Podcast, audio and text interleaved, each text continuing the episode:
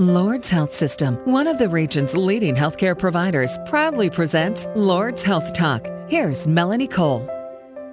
Sickle cell disease is the most common genetic disorder in the United States. About 100,000 Americans are thought to be living with sickle cell disease, and every year, another 1,000 babies are born with the disease. My guest is Dr. Joseph Tropea. He's a hematologist oncologist with Our Lady of Lourdes Medical Center of Burlington County and of Camden. Dr. Tropea, are people born with sickle cell disease? How is it passed down? How is it inherited? And what causes it? It's an inherited disorder. It's, the, it's one of the most common genetic disorders that we know about, and it, it's usually passed on from two parents who, who particularly have the trait. Um, and the good thing is, is that we screen all our newborns uh, initially for the for the sickle cell trait and, and or the, disease itself. So it, it is part of the neonatal screening when when children are born. Um, even if you know if, it, if if it's missed in the history from the parents uh, and, and maybe they were asymptomatic uh, sickle cell trait carriers, then uh, obviously their children would be screened at, at, at birth, and uh, and we'd be able to identify these patients who are going to need you know aggressive therapy, intense monitoring, and uh, good follow up. So both parents have to have this abnormal gene for a child to come with sickle cell disease? Or the, at least the trait. If they both harbor the trait, then the, the progeny would have the, the sickle cell disease because you need a gene from each parent to be affected. So, how would the parents know? Is there is, who is at risk? And if people do not know whether they carry this abnormal gene, do they get tested? Who would get tested? Yeah, I mean, it, it comes down to knowing your family history, um, and uh, and also having some some degree of suspicion. I mean, we typically think of this disease in African Americans, but also people of Mid- Middle Eastern descent, uh, Southeast uh, Asia. So it, it's really uh, uh, knowing your family history, discussing these things uh, with your family members when you, you know, when you everybody meets, and have some awareness of that. Uh, yeah, I, I have sickle cell trait, you know, and uh, and and uh, and even having a discussion with uh, your your your your husband or your wife uh, if your your if your family history is strong that uh, you you should be screened. Uh, especially if you have no symptoms and, and there's a potential history, it's a, a simple blood test that could be done. Do you feel that couples, do you advise couples who are planning to have children and know that they're at risk of having a child with sickle cell, that they carry the trait?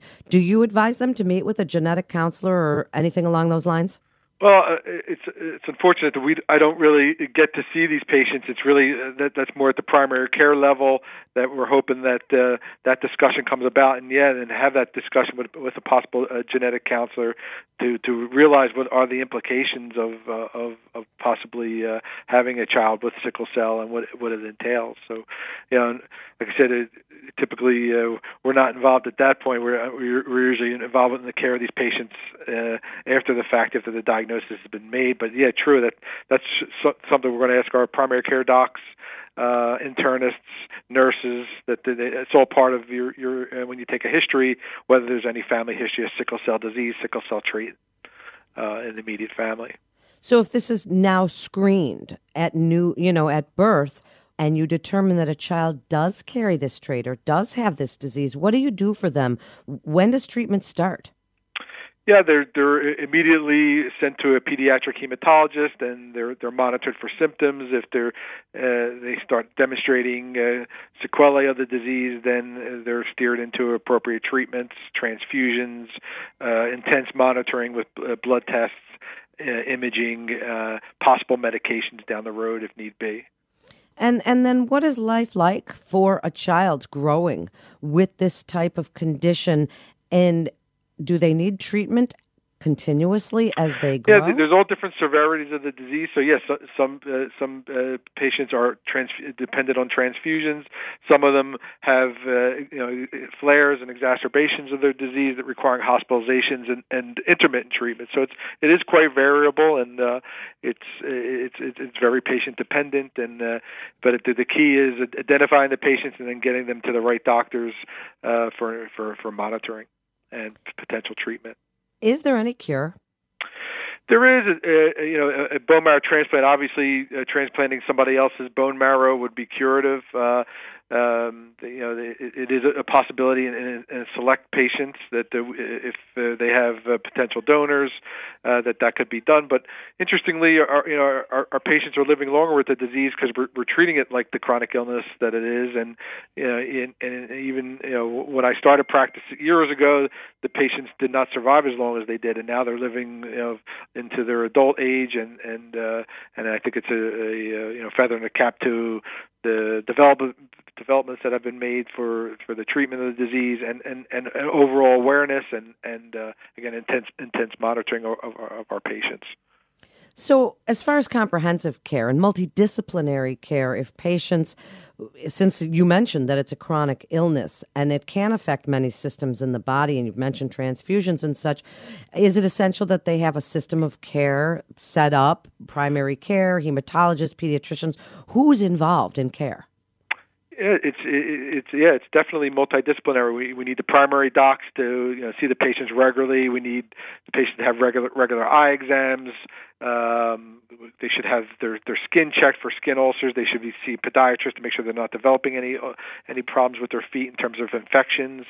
Uh, yeah, seeing their their primary physicians and making sure their their vaccinations are up to date uh, making sure that all their uh, age-appropriate vaccinations are done uh, and, and cancer screenings, and and then yeah, their hematologists and and nurses that if in the event there are complications that we can get on board and and uh, address those set the patient up for transfusions if they needed when they come into the hospital, manage their their exacerbations of their disease, and uh, again this this multidisciplinary approach.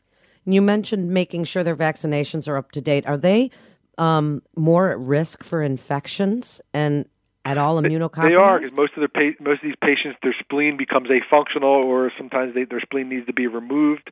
Uh, so they're obviously uh, at risk for uh, even the uh, uh, normal things that you and I, you and I might be able to fight off because of their immune system's compromised. That they really need to, you know uh, make sure they're you know they get the flu vax every year, make sure they have the pneumococcal vaccination, all the other uh, appropriate vaccinations, and and to keep the, the radar up for any signs of infection because they should be really treated aggressively with antibiotics, um, you know, empirically at, at times uh, uh to because sometimes it could be complicated. Their disease obviously puts them at risk for serious uh, infectious morbidity. What about mental health? Where does that fit into that multidisciplinary approach to treatment, doctor? Because I mean, it would seem to be a pretty stressful situation to be growing with. Yeah, it's part of it. Yeah, definitely, because these the patients are going to have down days, good days, bad days, and and uh, uh, because you know, if they're admitted to the hospital on a frequent basis and they're missing work, they're missing activities of life, especially the, the, the, uh, if you're young and and you're trying to go to school. So yeah, definitely uh, social workers, psychiatrists, psychologists. Uh, yeah, it, it's really trying to get everybody on board because these people, these patients, can be very complicated, and they they they need uh, they need they need like I said, comprehensive care. What about research? In thinking along the lines of the next 10 years, do you see anything changing in treatment, in screening, in prevention? Uh, well, we're, like I said, we're always looking at this bone marrow transplant option, and maybe we can uh, identify patients uh, uh, who may be a candidate sooner.